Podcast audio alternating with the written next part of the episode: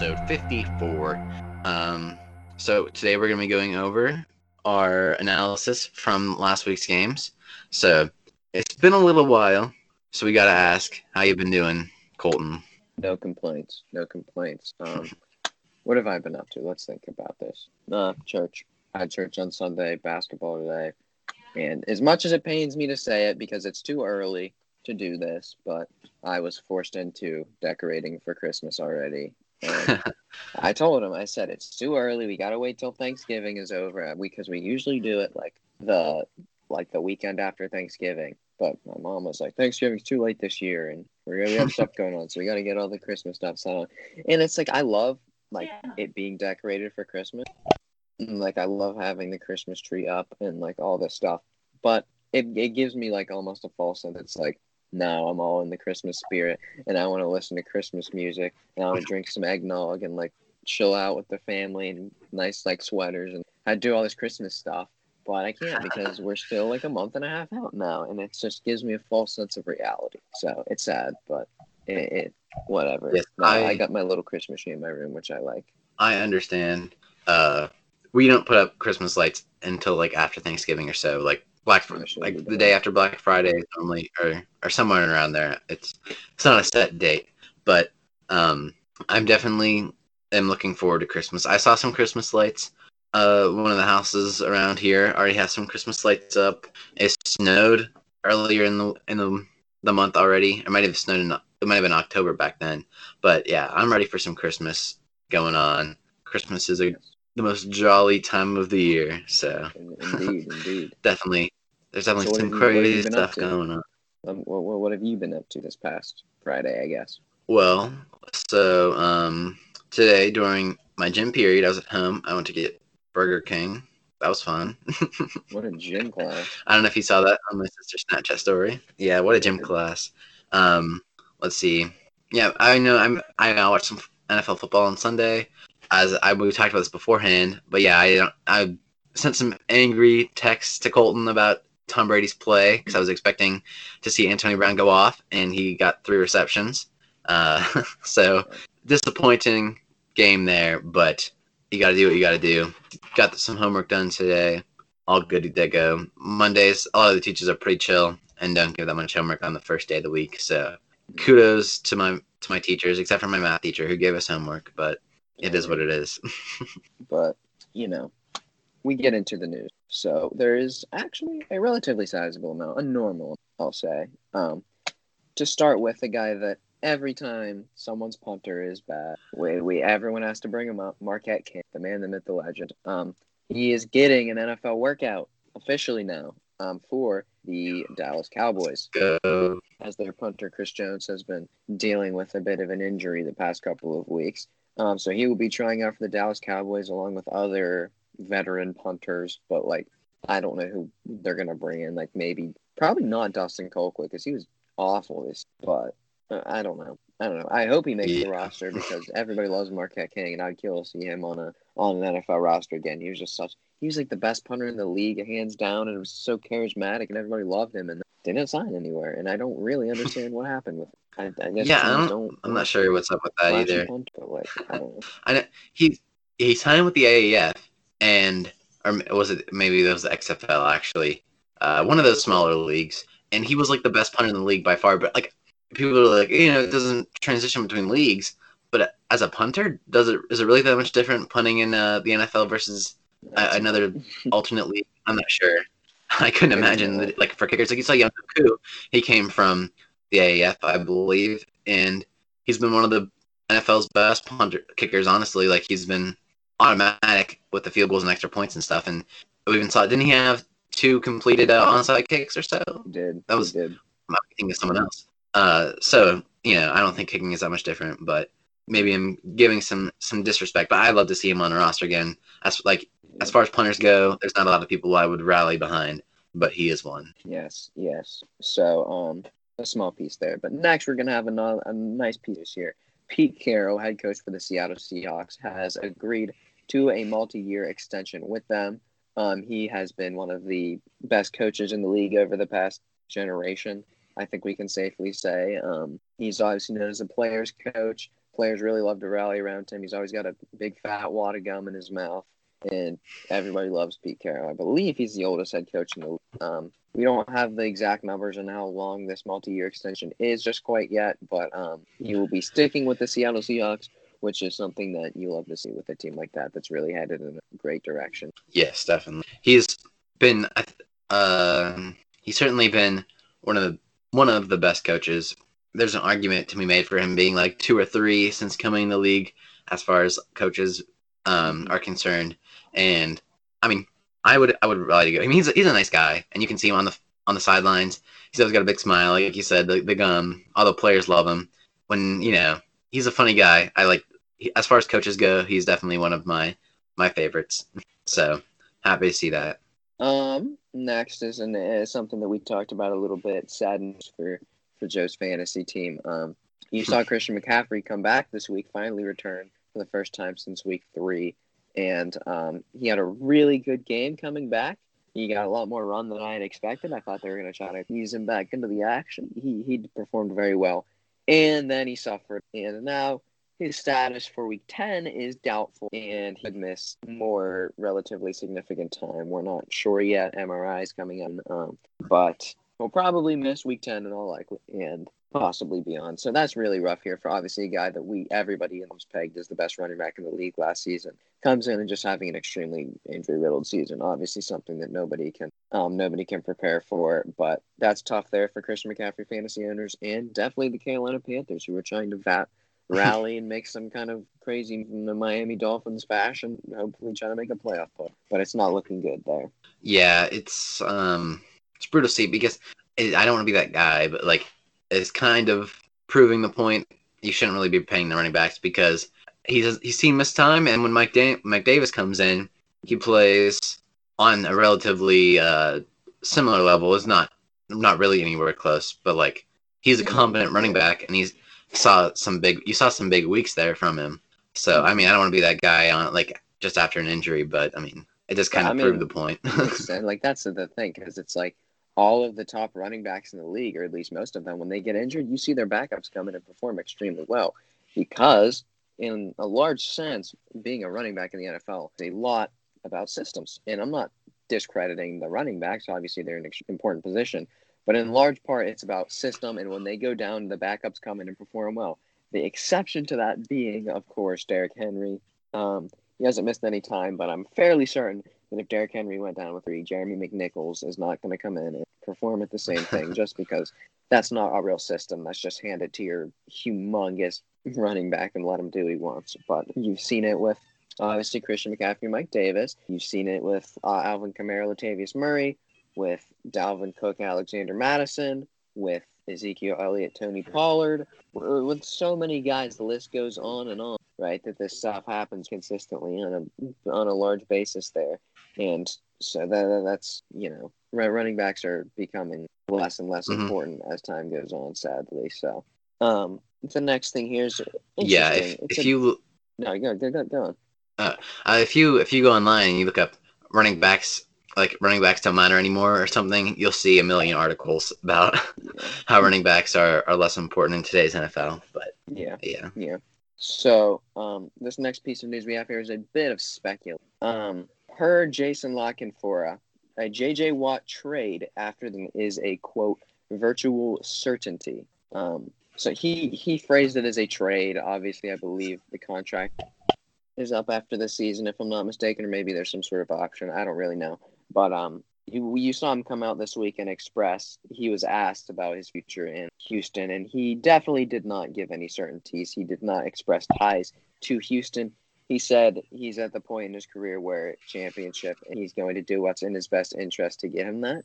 And um, that's not good. If you're a Texans fan, you're a franchise guy. He put up his 100th sack of his career last week. Um, so there obviously big celebrations there for him. Humongous feat, especially with one team.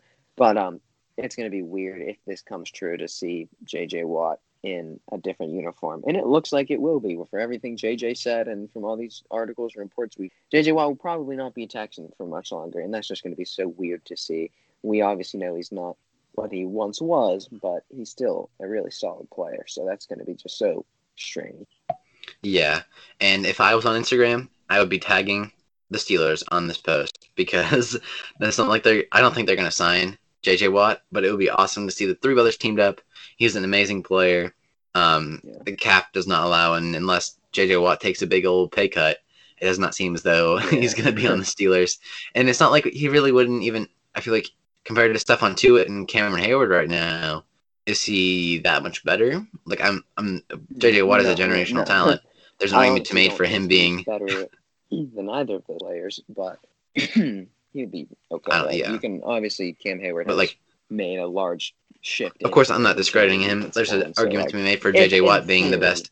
In theory, if JJ Watt wanted to come play for Pittsburgh, it would work when you just slide Cam Heyward to defensive tackle, a position he's very familiar at, and JJ Watt on the other end and just run three four. But um, you're going to have to get rid of Bud Dupree definitely, and you're not going to be able to bring Mike Hilton back. Possibly Cam Sutton, and you're going to have to let a lot of guys go there, which is kind of sad. And I just don't know if you're yeah. the Pittsburgh Steelers if you're willing to. If I'm them, obviously Bud Dupree is having a stellar season this year, and he's a player that's you know been in talks to be extended in talks to be franchise tagged once again. And but I'm not giving up Dupree slash Hilton slash Sutton if that's what it takes. Um, Maybe Juju even at, at like at that yeah, point. potentially.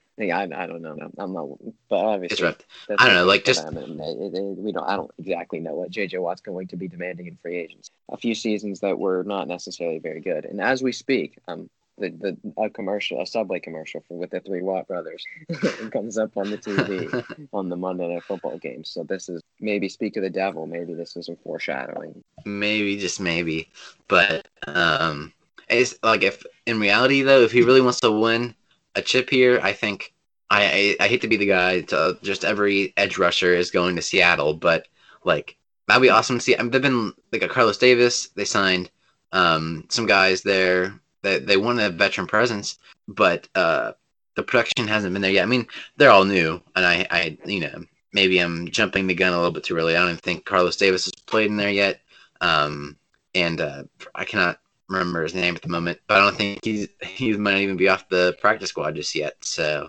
um, in reality, though, like if he want if he wants a, a real if he wants to be a title contender, maybe the Cardinals. I feel like the Cardinals would be cool, but that's mm, two thoughts. That'd there. be okay. Like, but it all just comes down to development the team. I don't know where I would peg him. I really. It's like, very early. Pittsburgh probably has one of the highest odds, and they're a contender at this point. Yeah. But obviously, there's so many things that we're nobody knows. Green Bay or something. That Lord knows. So I don't know. But that's a good point. Um, good point. next could be good or not good, but like it could be important. It could be unimportant. Um, Baker Mayfield has been placed on the COVID night, the Cleveland Browns quarterback, and while the Cleveland Browns are on bye week this week, which is good, obviously going to have to play with their backup quarterback. Um, if he is not able to return from the COVID 19 list by next week, they're going to have to go into the next game with Case Keenum as the starting quarterback. And while Case Keenum has proven to be a capable quarterback over the years, um, he is not necessarily at this point in his career that good as a starter. So um, it, will be interesting to see how Cleveland manages this. We don't, it, it's not, you know, it just comes down to testing positive, negative, and we'll see what happens there. But they're in a better situation than many teams with Case Keenum as the backup. But obviously, if you can have your starting quarterback in the game, you want him in the game. So yeah, yeah, there's not much to say there in reality.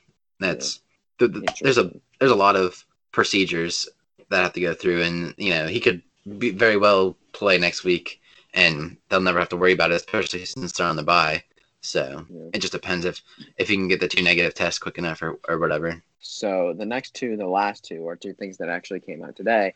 We talked about two episodes ago. It was about Takk McKinley talking about how he had requested a trade the past two seasons. The Falcons were turning stuff down for him. So in theory, you would think then, right? The Fal- he said the Falcons last year turned on a second round, and this year turned on a fifth and a sixth round pick for him. So you're, I'm thinking, at least I'm thinking, well, they turned down these picks for him. That means then they like him. They want him, they want him to stick around, and that's interesting because he currently leads the NFL. I did not know this until very recently. He's number one in the NFL in quarterback pressure percentage. 22% of snaps he's on the field, he pressures the quarterback. So the highest mark in the league. Obviously, he mm-hmm. has been not getting as many snaps as he has deserved um, this season just because of this, that, whatever else. But um, the Falcons have released him. So I'm I'm questioning why they decide not to trade him for a fifth and a sixth round pick, and then less than two weeks later just release him. I don't understand what happened between then and now, but obviously hindsight's twenty twenty, and they definitely should have taken the trade request if that's something that actually was proposed. But Takk McKinley will hit the market. He's an interesting soul. Um, he's he's a big personality, but any team that's looking for edge rushing could definitely use him. I'm looking. My my prediction here is the Tennessee Titans. That's what I'm saying. They hmm. cut Vic Beasley. They you know, and they haven't been in. Uh, Jadeveon Clowney has not necessarily been doing Jadeveon Clowney type things, and they're not able to get a lot of pressure without Shelby Harrison. So my prediction is the Tennessee Titans. We'll, we'll see how it plays out. I like it. I'm not gonna. I already gave my. I gave JJ. You give McKinley. So we'll give our edge rushing predictions for the day. yes. Yes. Um, and the next thing is is sad news. We saw Dwayne Haskins get benched for Kyle Allen earlier in the season. We saw Kyle Allen versus the New York Giants go down with a scary looking ankle. Um, according to Ian Rapoport, Kyle Allen has dislocated his ankle officially and will probably not return this season for the Washington football team. Um, so now the starting quarterback for Washington is Alex Smith. We saw him come in in that game and perform terribly. He threw one touchdown and three interceptions. But um, yeah, he'll be moving. They're not going to bring it back to Dwayne Haskins for whatever reason. Dwayne Haskins will be activated. He will be active now on game days, but just as a backup because they'll be starting Alex Smith. And I believe Alex Smith has shot up to number one in comeback player of the year odds. if I'm not mistaken, after not seeing uh, seeing the field and performing terribly because comeback player of the year a feel good story award basically. We all know that right? It's like it's not necessarily about who actually it's not like most improved player like the you know nba has. It's just like who has the biggest feel feel good story that came back and did good this season. So you know if alex smith does remotely well they're going to throw him a bone and give him the award. I personally as well as i'm sure you personally believe that Ben Roethlisberger is deserving of the award.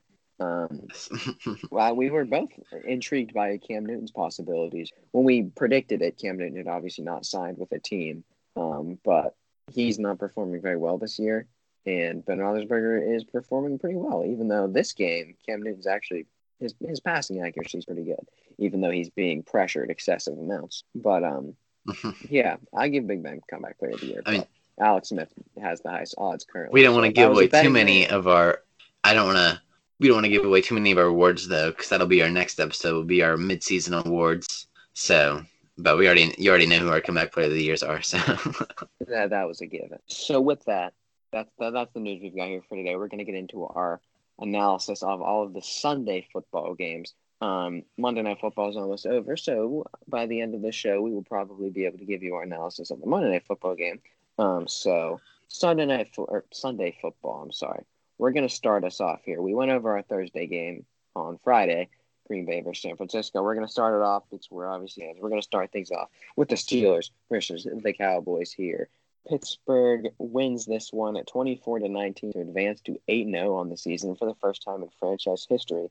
And this was a scary one. Um, you saw AAF VP Garrett Gilbert come in and start for the Cowboys unexpectedly and perform extremely well.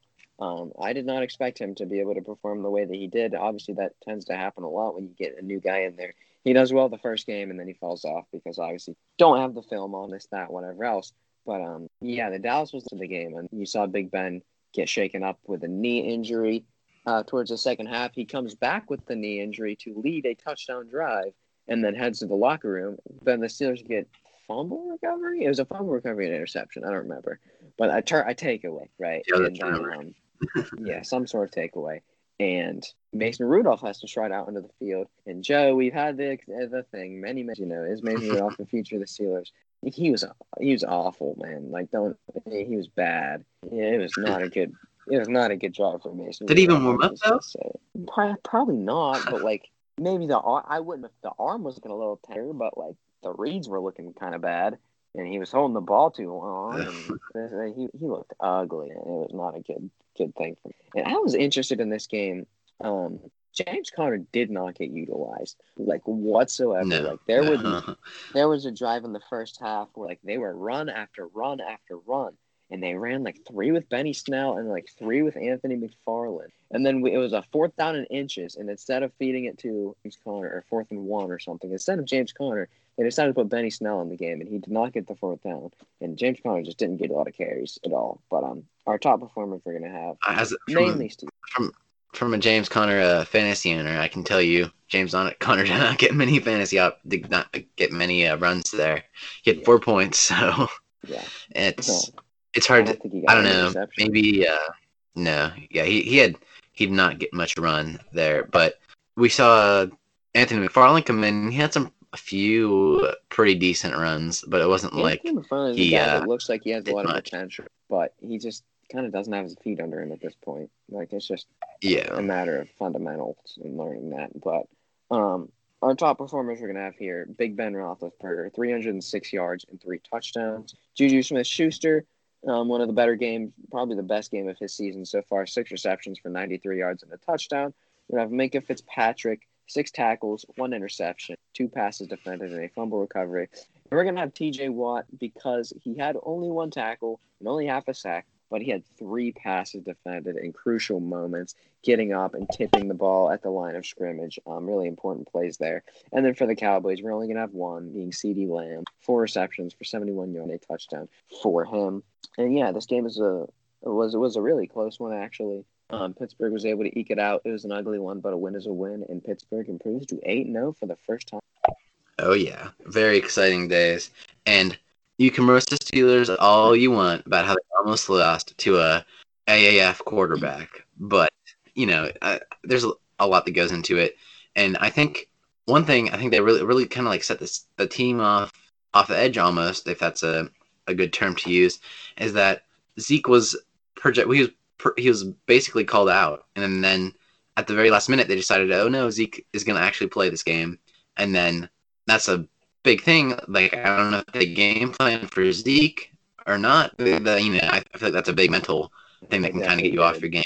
Because I know but, there was a big Mike Tomlin quote, and he was like, they asked him about the quarterbacks, and he was like, um, I don't care who the quarterback is. we we care about Ezekiel Elliott, and it's like, oh, geez, that's kind of mean, but yeah, I mean, it's yeah, I mean, I would much rather seen Ben DiNucci, but yeah, yeah. I mean, there you can assume Garrett Gilbert is going to be the starting quarterback there for for a few weeks until at least until Andy Dalton comes back because he played so good um, against the top defense there. But up next here, a game I thought was going to be really really good turned out to be pretty one sided. Baltimore versus Indianapolis.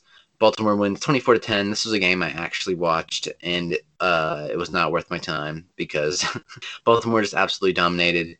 Um, it honestly looked like the Colts were I thought the Colts might win when I first started watching this game because Baltimore cannot get cannot get anything going in the offensive side of the ball, and the uh, the Colts were like leading. They had a lot of yards in the first half, like maybe 200 or so, and no, it wasn't 200, but in the second half they had like a net of like 15 offensive yards. The Baltimore defense came out and absolutely stifled Philip Rivers. Lamar Jackson is a player of the game here. He didn't have a great. He was had a very efficient day through the air. 19 completions on 23 attempts for 170 yards on the ground. On 13 for 13 attempts, he had 58 yards and a touchdown. Gus Edwards had a touchdown too. So interesting little note there. Nick Boyle actually led the day receiving with 46 yards, but other than that, no one really did anything good there. On the defensive side of the ball, though, was where there's some really some really good performances. Um, Marcus Peters had four tackles and an interception and forced fumble. Malik Harris actually um, had six tackles there, and uh, Marcus Peters is, is probably my player of the game though, with with such an impressive defensive stat line. On on the offense for the Colts, Philip Rivers has 233 passing yards, but most of them came in the first half. One interception. Not a great, not a great game there. On the ground, nothing was going for the Colts nor really through the air either. Michael Pittman led the day with 56 receiving yards, but that's nothing. nothing really. Darius Leonard, though, what a man! 13 tackles, crazy day for him. Um, other than that, though, there really wasn't much going for the Colts. Sad game because I thought it was really close, but you know, you get things like that happen when you're facing such a such a stacked team. Yeah, this is a game that I was very surprised at the outcome of. Um, Seattle and Buffalo. Buffalo takes it by 10, 34 to 44. And I would not expect the first game that Seattle's able to actually get a good bit of pressure off is the game that they lose. Um, our top performers here we're going to have are DK Metcalf, seven receptions for 108 yards and a touchdown. We have David Moore, four receptions, 71 yards and a touchdown. And I'm gonna I give Jamal Adams a player of the game, and hear me out. His stat line: five tackles, a tackle for loss, and 1.5 sacks. Looks good, but he was god awful. He is ranked by Pro Football Focus like 78th out of like 91 safety in coverage. Like obviously he's a really good safety, and they're playing him box a lot. This he's been he's had some injury issues, but he's looked bad this year. And that's not to say that that can't pick up, but it's it's not looking good so far. Um, so that's a sack and a half for him. We saw Carlos Dunlap get a sack and um, 2.5 uh, sacks for Jarran Reed, um, along with four tackles and two tackles for loss for him. So they were actually able to get the quarterback a decent bit, but to no avail as Josh Allen goes sicko mode, 415 yards and four total touchdowns. Um, Stefon Diggs is going to get nine receptions for 118 yards, 99 receiving yards for John Brown. AJ Klein had a really nice stat line there for Buffalo: five tackles, one tackle for loss, two sacks, a forced fumble and recovery. And then Tre'Davious White, the man, the myth, the legend, eight tackles, one tackle for loss, one interception, a pass defended, and a fumble recovery. His interception actually almost went for a touchdown, but it did not. But yeah, um, Russell Wilson struggled with interceptions. Um, the running game wasn't going anywhere. Where the running back that got the most run, I guess, uh, rep- repetition there, but he got the most the most carries, I believe, was DeeJay Dallas, obviously he's not a terrible running back, but he's there's Carson. Um, and I, I I don't know what was the Seahawks there. You would think putting up 34 points Buffalo defense would get you a win, but it does not. And so much to talk about Seattle's defense. It's just still looking bad. Um, and I you know hopefully it picks up as you start to get guys a little bit more acclimated to this team, some of the new additions. But um, we'll see. There's so many petitions now to fire Seattle's defensive coordinator, that one, else. But Buffalo takes this one by 10, 34 to 44. I know this one. Uh, so I was I was actually sitting in church, and I normally t- I would turn on my watch like when I'm in church, and it um turn it on to do not disturb, and it was the very beginning, and I yeah, I saw a notification that the game ended, and it was 40. Yeah, I saw 44 points by the Buffalo Bills. That is insanity. Um, for an offense that's been almost struggling in recent weeks. Josh Allen hasn't looked the same as the beginning. He had yeah, he went off. Uh, probably probably close to a career game. I know he's had some crazy, crazy good games versus the uh, the Dolphins. So early in his early in his career. So that's interesting, but definitely a game that I did not expect to go that way. But on onto here an NFC North matchup: the Vikings versus the Lions. The Lions win. I mean, not the Lions win. The Vikings win, thirty-four to twenty. Kirk Cousins ha- is only asked to throw the ball twenty times for 220 yards and three touchdowns. So that's a nice efficient day for him. But the king of the the, the king of the show here is Dalvin Cook on 22 attempts, 206 yards, two touchdowns, and through the air he got two two passes for 46 yards, no receiving touchdowns, but that's not a big deal. Yeah, that's just a, an amazing stat line for him.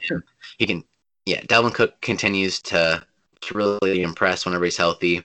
Justin Jefferson led the day re- with receiving yards with 64 yards, but Irv Smith, who only had two receptions for 10 yards, also had two touchdowns, which I, I tend to find that interesting for a young tight end like that.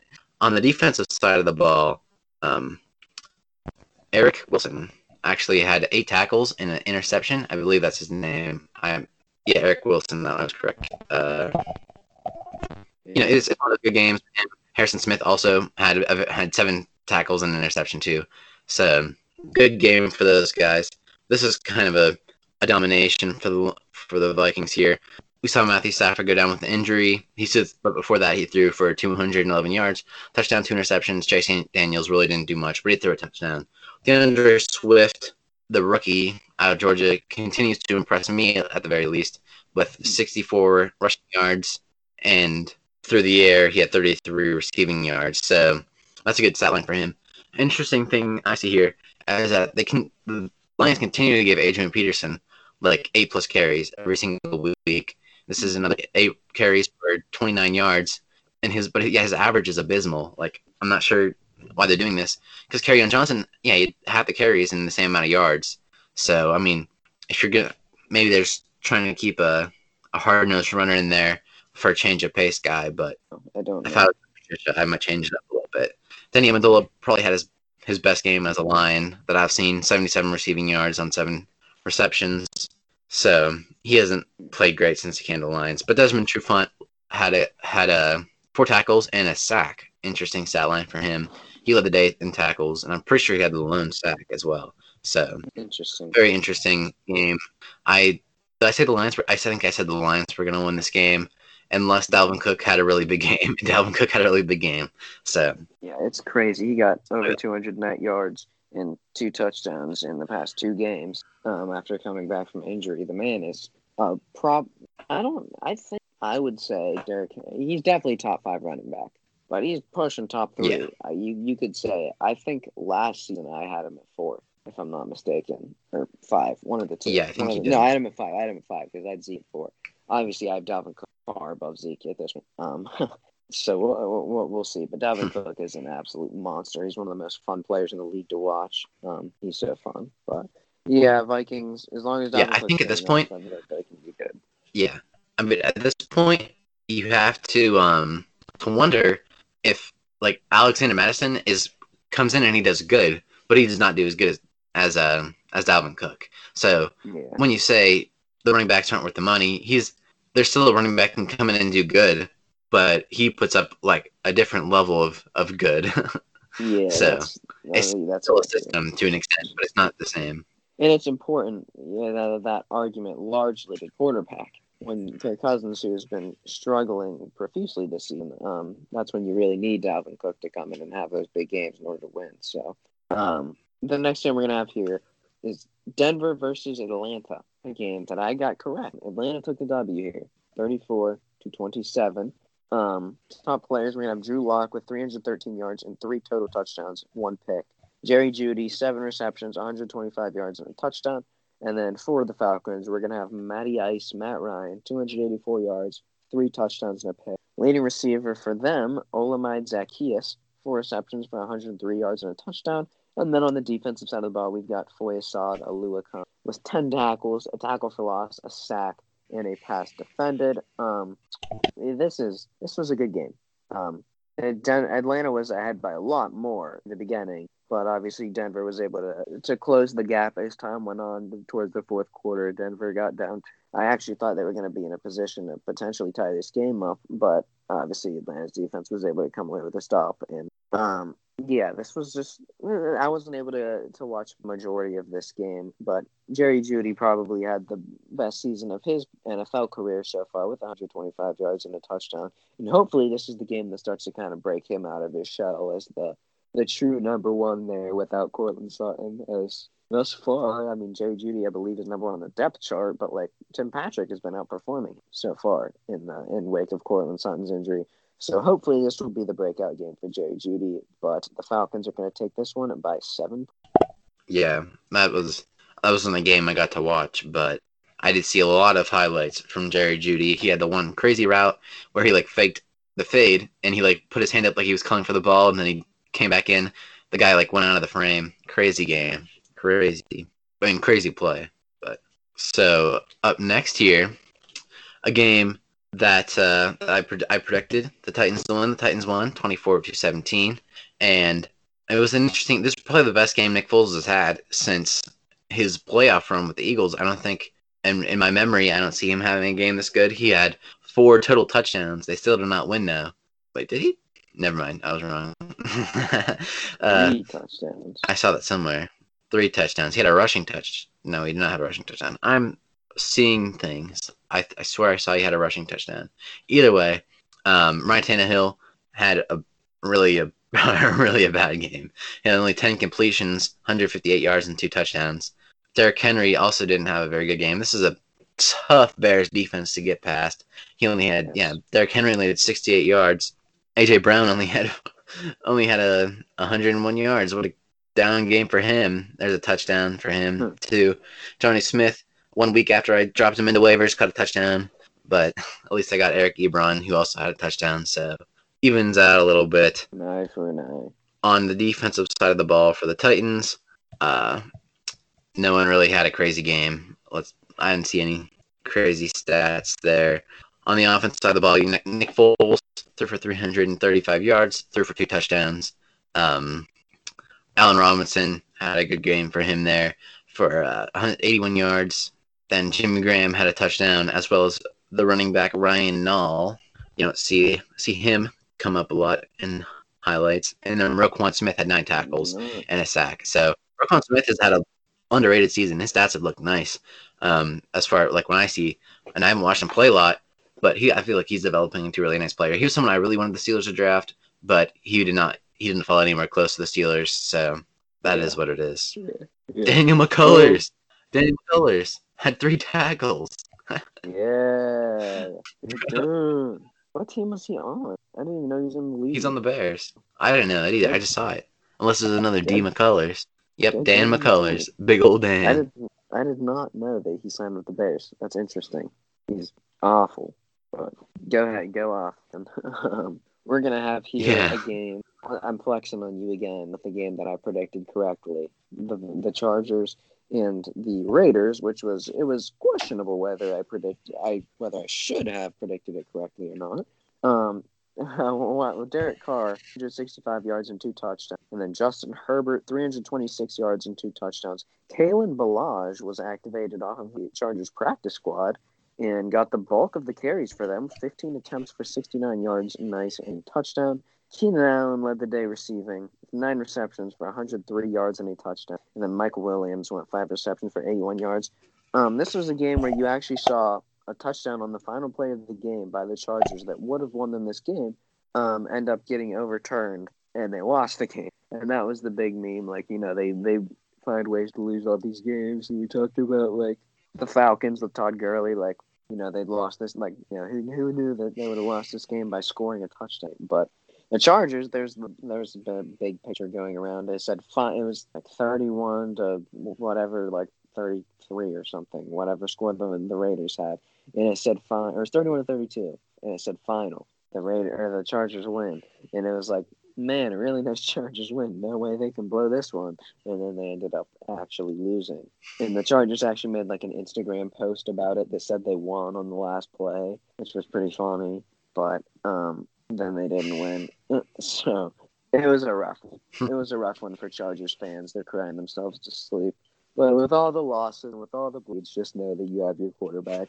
It's more, it's more than many teams can say that you have a very promising young quarterback that could lead you very far someday. So go them, and then um for the, for the Vegas Raiders, they're just doing their thing, thing this season, man. They're criminally underrated as a team, and when that offensive line is back to it, they're one of the better teams in this league, definitely. So. Hmm. Yeah.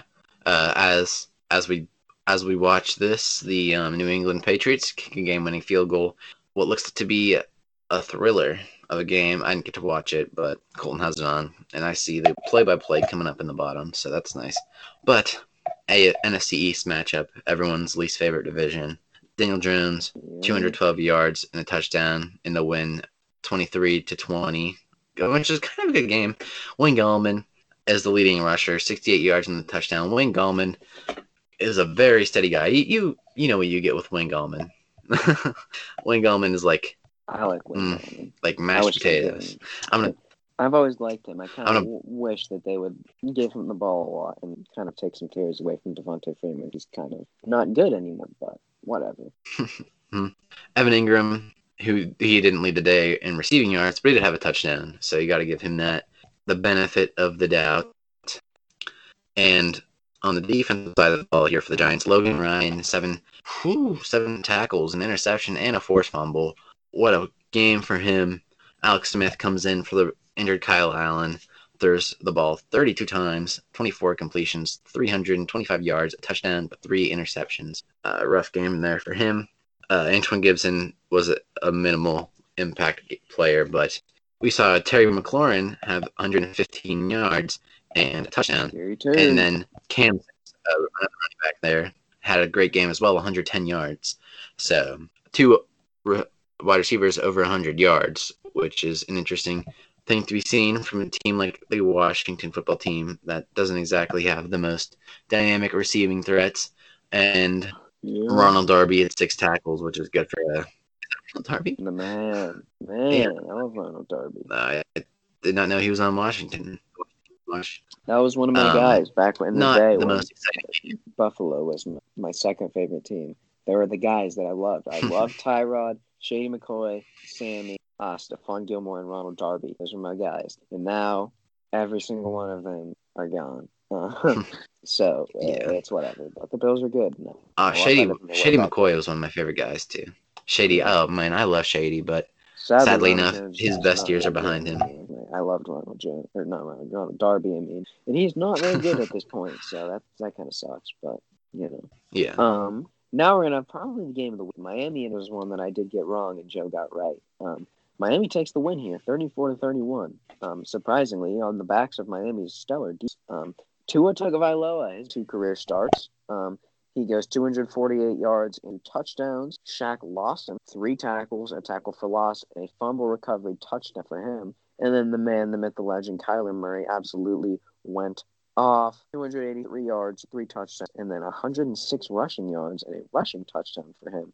Um, and then for Christian Kirk, had a really amazing game, over 100 yards on five receptions and a touchdown. One of the better games of his career. Absolutely one off for them. You saw that crazy deep ball, 50 plus yard touchdown from Kyler Murray. Um, this is a game where Kyler Murray played exceptionally well versus that Miami defense. They were able to come away with a very, very important fumble, some very important big plays down the stretch, and Tua Tagovailoa was able to get it done the man, the myth, the legend. It's so fun watching Tua play football, but it's a little bit weird because he's left-handed, so everything looks just a slight bit awkward. But um, this was a yeah. crazy back and forth game overall. There's an insane number of lead switches, and Miami is a very good football team. Um, they've won four straight, and like they are consistently getting better and better, being more and more criminally underrated as time goes on. So um, the Cardinals are still a good football team, but Miami is also a good football team. So props to them.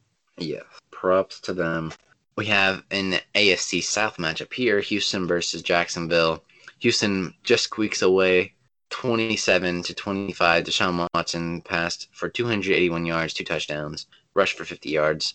David Johnson had a touchdown, 41 yards, so he got some run there today. Will Fuller had 100 yards on the dot and a touchdown. Brandin Cooks had 83 yards in the touchdown, only three receptions. Jeez, that's a low reception percentage yeah, on the defensive side of the ball for the Texans. Touchdown. Yeah on uh, Zach Cunningham with five tackles. He continues, and Justin Reid also had five tackles. So those young players can. Well, I'm not sure how young Zach Cunningham is, but they continue to do pretty well there. For the Jaguars, you saw young Jake Luton came in over Gardner Minshew. I'm pretty sure my little prediction was that Minshew wouldn't start the whole season. So yeah, I guess that one's Jake right. Luton because of an injury, but I guess technically you're right. Uh, never mind. Okay, I did not know that Minshew was injured. Uh, 300 was was he? Did he catch the coronavirus? Is that why? Um, I don't think. Maybe yeah. He had it earlier. Like he was one of the first players to get it, but I don't think he got. I don't even know if it's possible to get it again. Okay. I don't actually know.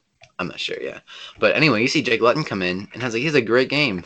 304 passing yards, a touchdown, and an interception, and then a 13 yard rush touchdown where he absolutely juked the socks out of someone with a spin move. I guess he's spun the socks off of someone right in the end zone. Almost won the game.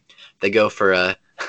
ironically enough, they go for a, a two point conversion. He throws a pass to DJ Chark, who's relatively open in the flats, and throws the worst ball I've ever seen, like right into the dirt. DJ Chark looks so sad because he like he, he could have caught the, the game tying t- like two point conversion, and Jake Lum just throws an awful pass.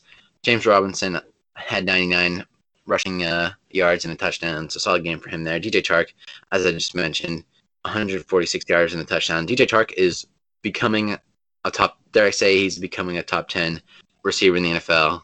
Dare I say Joe Schobert five tackles. Um, so I don't know, but DJ Chark is underrated players.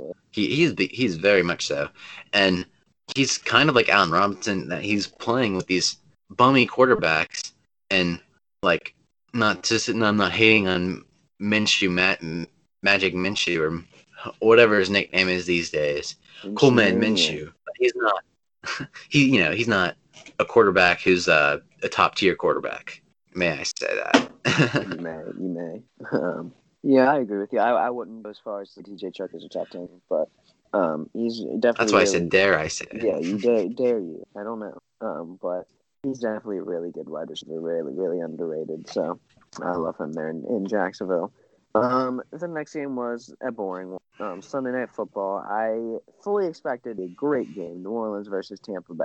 Right, Joe expressed it a little bit earlier. We were watching this game, trying to trying to see our man Antonio Brown, see what he would do in his first game. He comes away with like a few, uh, a few catch, like three catches for like thirty-one yards. I don't have it written down, but I want to say it was thirty-one yards for him, and um, that that was it for him. And this was a game where obviously as we know, um, New Orleans dominated 38 to 3, 31 to 0 at halftime, the largest deficit at halftime of Tom Brady's career. You saw him throw for over 200 yards, but zero touchdowns and three interceptions. The first time Tom Brady has thrown three interceptions, 2011.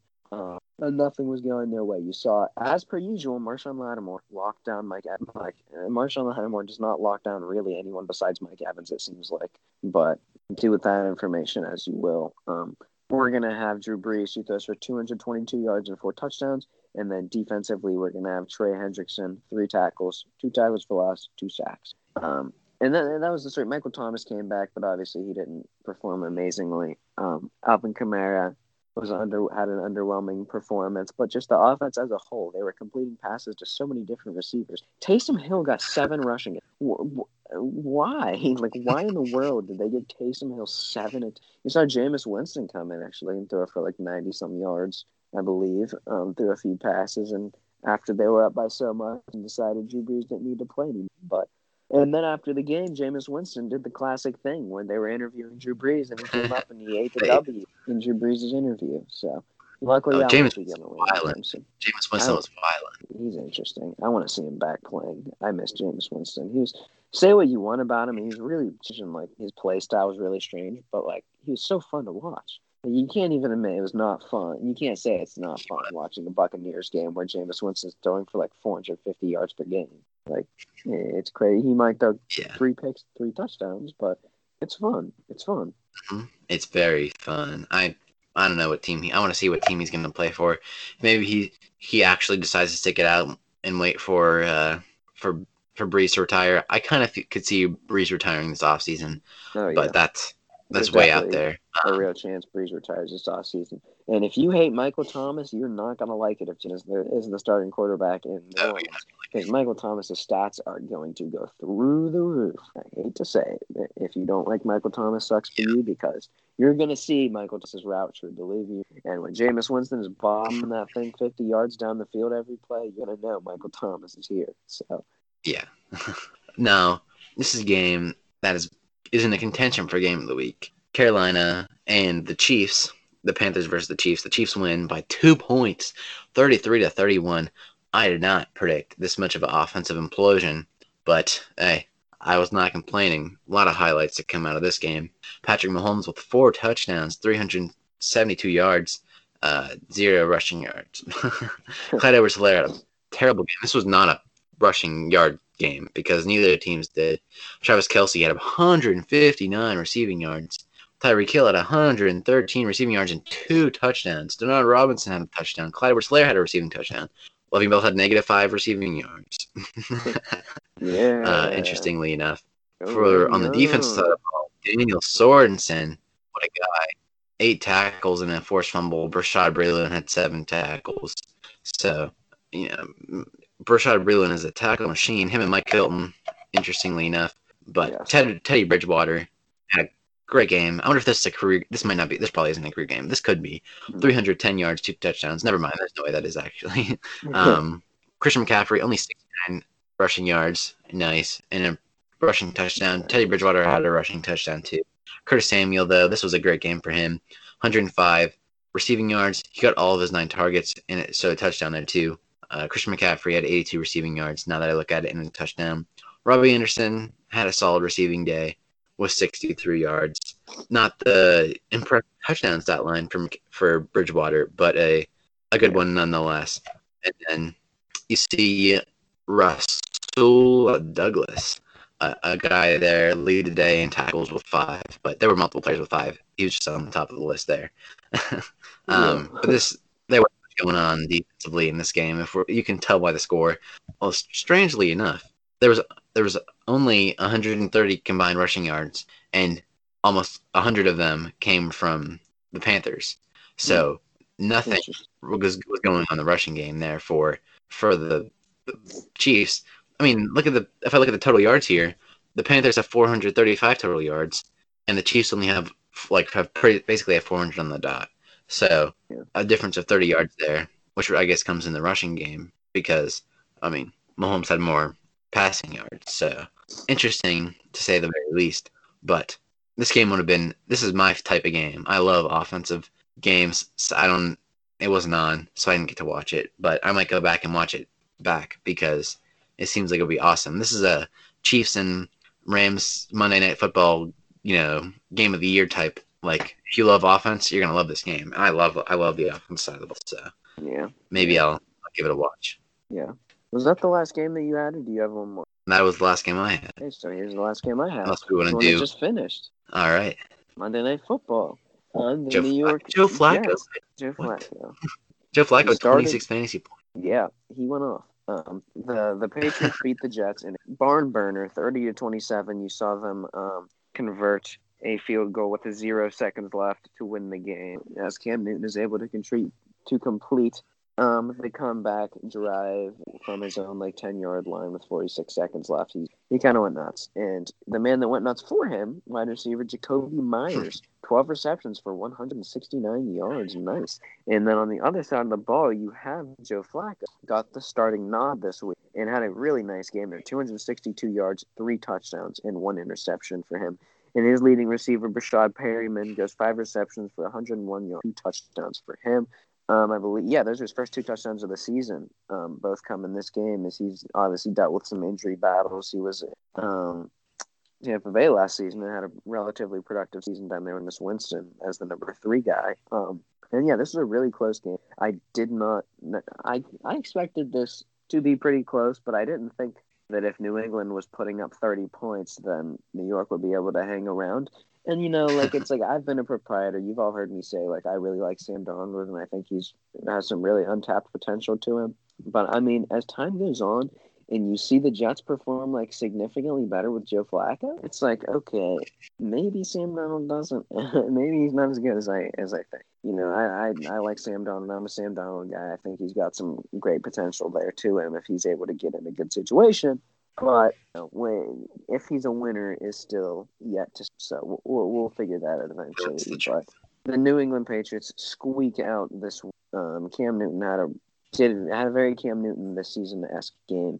Throws for almost under 200 yards, zero touchdowns, zero interception. That's about exactly what Cam has has done this season. So, um, interesting. And he gets his yards, but no touchdown interceptions ever and he rushes the ball a lot. He had a rushing touchdown actually, no no passing touchdowns, but some really clutch runs actually. Like I was very surprised. I and I think he played a really good game despite being pressured the whole game. Like it seems like the New York Jets were just able to have their will with the Patriots offensive line for some reason, but whatever, man. Patriots week out the win. It wasn't pretty, it wasn't good, but a win is a win. That is something I have wanted to say with the Steelers game this week. Yeah, this is a game you saw the Cowboys defensive line like manhandled the Steelers offensive line, mm-hmm. and that was something I was not expecting. So they got a lot of pressure early on, um, a lot of young guys there, and that's me and you went back and forth a little bit, arguing whether Juju was actually trying to celebrate on the star.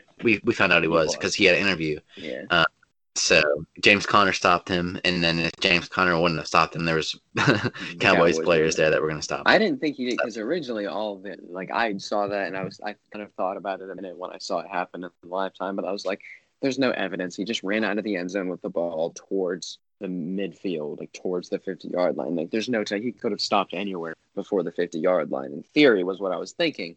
But then looking at it more, I was like, okay, maybe he was heading towards it. And then I didn't, what I didn't catch the first time I watched the game that I actually did catch looking at some like film or not film, but like analysis of that celebration as he actually did the Terrell Owens thing where, you know, you throw the hands up in the air and set the ball on the ground, just not at the 50 yard line. So he definitely was going to, and I don't know, I, I don't know how that, that may have caused a fight.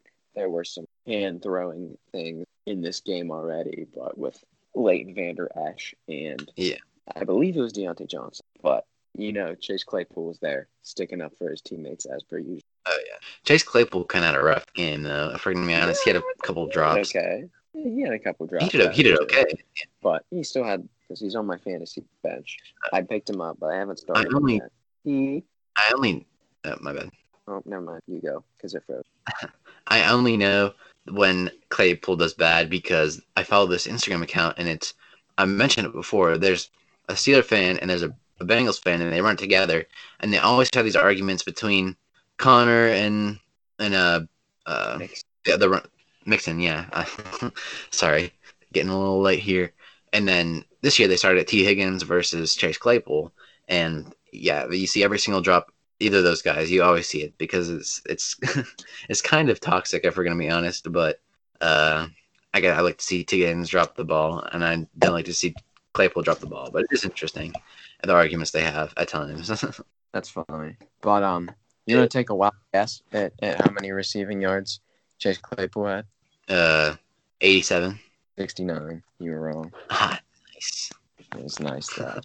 He, this was Juju's game now. Yeah, this was Juju. And honestly, like whether Juju is putting up amazing stats or not, um, when you watch the Pittsburgh Steelers, you just realize how important he is to the team because um, he makes the physical plays that not a lot of receivers like to make. And while I think definitely in the future Chase Claypool is going to be someone that makes those plays, um, I just don't think he's like physically mature enough to to be able to contort his body and, and push off defenders yeah. like Schuster do consistently over here as a Pittsburgh Steeler. Um, and even like they needed like that first down, I believe it was last week, and he just he dove and sent his whole body for it, and somehow crazily got over the line. Or last week, his very close touchdown where he got to like the one yard line where he caught it like three yards out from the first down line and was able to just stay on his feet and muscle his way toward um, and even he yeah. kind of on his way to into the end zone this week. Um, he's a very strong receiver and a very physical. So he's he's definitely a very fun guy to watch. Juju has basically become Hines Ward has basically become Hines Ward at this point. um, but Juju got ripped this offseason. Juju got like Juju's ripped now. Juju's really strong. Juju Juju and James Conner both put in work this offseason. They got big. But like Juju's big, but like James Conner's huge. Like there was the one James there was like the pic, he works out with Aaron Donald a lot in the off season, which is obviously there's someone in this world short of like Dwayne the Rock Johnson that I'm gonna work out with. Aaron Donald is close up there if I want to get big. And there was the one picture of like James Conner where he like had his lats out, so you like try to make his back look bigger. Oh my gosh, dude, that's he's so big. Like I don't understand how you can have like a human that big. Yeah, I I can dream, yes, bro. But his arms, like even James Conner, like you don't see him just lay too many like mean stiff arms, but I feel like he could lay a really mean stiff arm. Yeah, he definitely is more of a, a finesse move type of guy. He gets you with the spins and. And he You definitely, I feel like this season, like as a whole, I think his all or his Pro Bowl season was definitely his best season of his career. But I think this season, I've I like what I'm seeing from his ball carrier vision a little bit more. Oh yeah. Like I think he performed better the one season, but I a lot of times it looked like he didn't necessarily know what he wanted to, to do with the ball and he would just kind of throw out spin moves and stuff like every time he was getting hit, just hoping that it would work. But yeah, I definitely feel like he kind of picks his moves a little bit gonna work and, and you know does what he needs to do at that point. I like his ball carrier vision. He's kind of getting seeing the open field a little bit more than he has previously. But um, I think last season I did I did agree with the, the take that James Conner wasn't overrated, but but at this point I, he might actually be underrated. So you could have said he's overrated so many times, but yeah. we we came out. You heard Ben Roethlisberger come out and say that James Conner is at the top of his game. This is the best he's ever played, and yeah. I mean there's a case to be for that, but yeah, I'll see what Ben Roethlisberger say after the, the win. Fans in the world.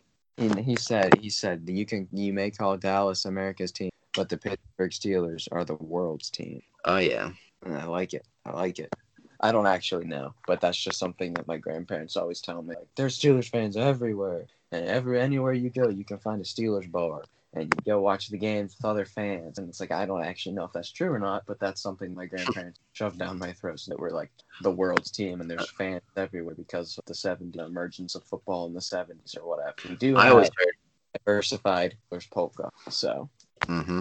I always heard that yeah, the NFL came to the Pittsburgh and they asked the Rooneys, "Do you want to be America's team? We can brand you as America's team." And they said they said no because we're Pittsburgh's team. That's what my my grand grandma always told me that that they uh they gave it all up and they gave it to Dallas, but the Steelers are like are America like re- the real America's team, but they didn't want to like make the the Pittsburgh fans like feel let down or something. I don't know.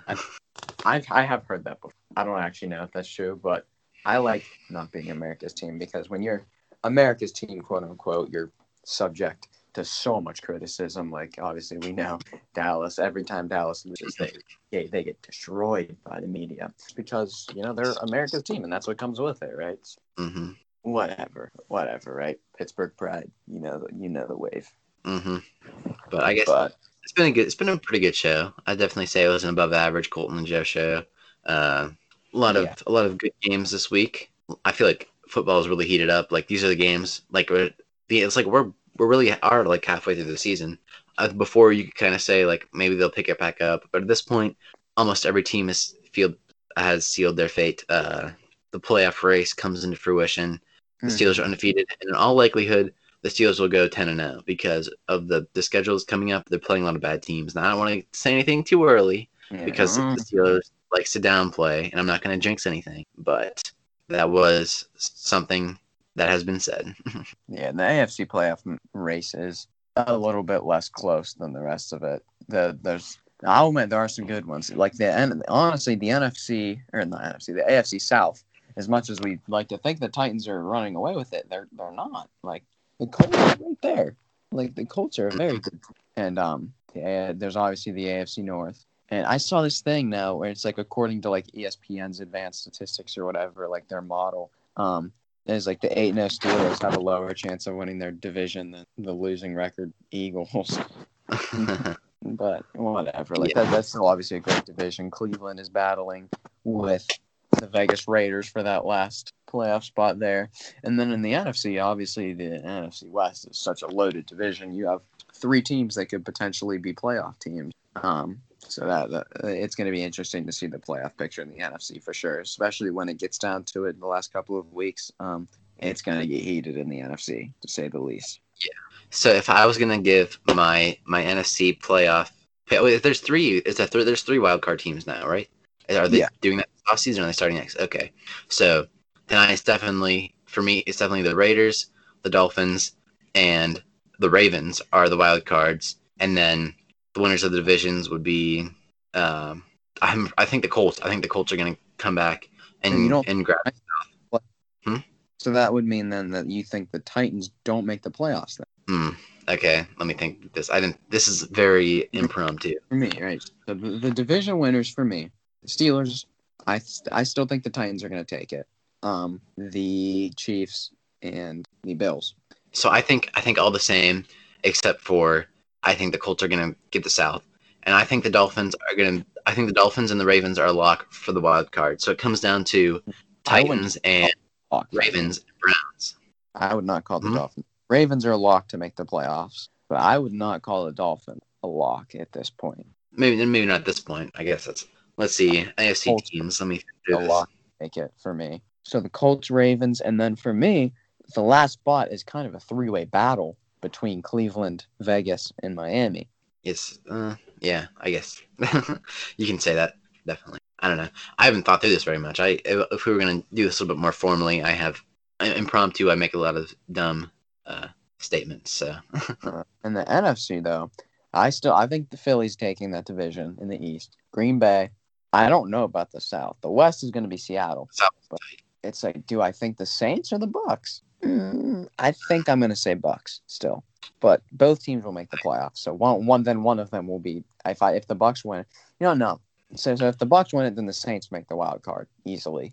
Mm-hmm. Yeah. And then thinking the Cardinals and probably then the Rams. The Rams. I like the Rams definitely. Because then who else do you have? The Rams and like the Vikings probably won't make it. No other team in the NFC East will make it. It's hmm. like the Rams if the Niners somehow hold on for dear life, and then like the Panthers. The Panthers are team. I had them as the seventh seed as my prediction, but they're they're playing well, but they're not getting wins. Like they're keeping up, but they they kind of have a hard schedule so far. On like, I think like, I, I yeah, yeah. And I had the Bucs at six and Seattle at five because I thought that San Francisco would win the division. So yeah. it'll be interesting. It'll definitely definitely be an interesting race. So I think the the NFC overall is a better conference for sure. Um, I think the AFC playoff picture is a little bit more competitive at this point. Yeah, we kind of know right now who's completely competent. You have to take into value of four divisions and not just three, and then one team that's going to get a home a home game just because of the way it's set up. the Eagles yeah. are going to have a losing record and be in the playoffs. Yeah, they're to have a losing record and host the playoff game, which I really don't like. That's what I don't like. Because, like, I, I, I wasn't really a proprietor of the seven team per conference playoff system in general. I, you know, I didn't really like that. I, I expressed that. But I re- what I really don't like is that the leader of each conference or the leader of each division automatically makes the playoffs for one. Um, but even more so than that, I don't like that they're the top four seeds just because they're the division. Like even if you wanted to say that like okay, one team from every division has to make the playoffs, I would still put you could still put them in the playoffs, but not make them a top four seed. Like you could take the playoff teams and then sort them by things. And I personally, I would like to do it how the NBA does it, where divisions are only matter because of who you're playing a little bit more. And obviously, like they just take the top six teams per conference would be my recommendation. But whatever, maybe you can take seven. I I just rather take the top six or seven teams per conference in the playoffs than have a situation like we're going to have this season with a potential losing record team that's hosting a playoff game. Whatever. I feel like there's a lot to do with tradition there in the NFL, and, and that's just yeah. how it's been for a long time. But I definitely like I never really cared in the past because I never felt like there was any division that was so like I feel like there's never like I've never heard of a division this bad as the NFC East is, and maybe I'm just I just don't know about as many divisions because I know there's been losing teams with losing records before because they won the division, but they were like seven, eight, and one. You know, like yeah, it's I think the Raiders made it one time at seven, eight, and one. If I, I think I heard remember hearing that somewhere. But like, like, like what even are the records of the of the Eagles right now? They're like, are they make they have three wins? Is that right? I think they have three. Yeah, maybe they only have two. By the way, it's you, bad. A team, a two-win team when there's it's week nine and there's a two-win team that's in the lead of a division, and they're gonna get to like be a top four seed. Like I like the fact that every like you get to be like a there's a divisional playoff race as well as a conference playoff race for like the, the wild card. But then yeah, then they have to be they're gonna be like the number four seed and they're gonna be a first round exit for sure. It's not gonna be a fun game. And, you know, that's all. Yeah, I'm with you. But you know, something that we will never change as much as we yell at and his gang of gaggle of people. I don't know what they really do up in, in the NFL league offices, but yeah. So it's currently eleven fifty yeah. on November 9th. So it's been a good day. Been a good episode. It Hope you enjoyed our analysis there. Um, again, say if there's anything we should change about our, if you know anything about microphones, change up our microphone setup so it sounds a little bit better or whatever. I think it sounded good last time, but yeah. I am no microphone expert. I don't know. I I I think your microphone sounds good. My, I probably sound soft right now because my headphones died because we were on for like 20 minutes before um we started. But you know, stuff happens. So, but it has been a good one. We gave our analysis. We'll be back on Wednesday with um our mid-season. I guess it's later than mid-season now, but our you know our prediction, our season awards. So we'll we'll give you those. Yeah, we'll be back then. So you know, the wave from Syria and Joe show we are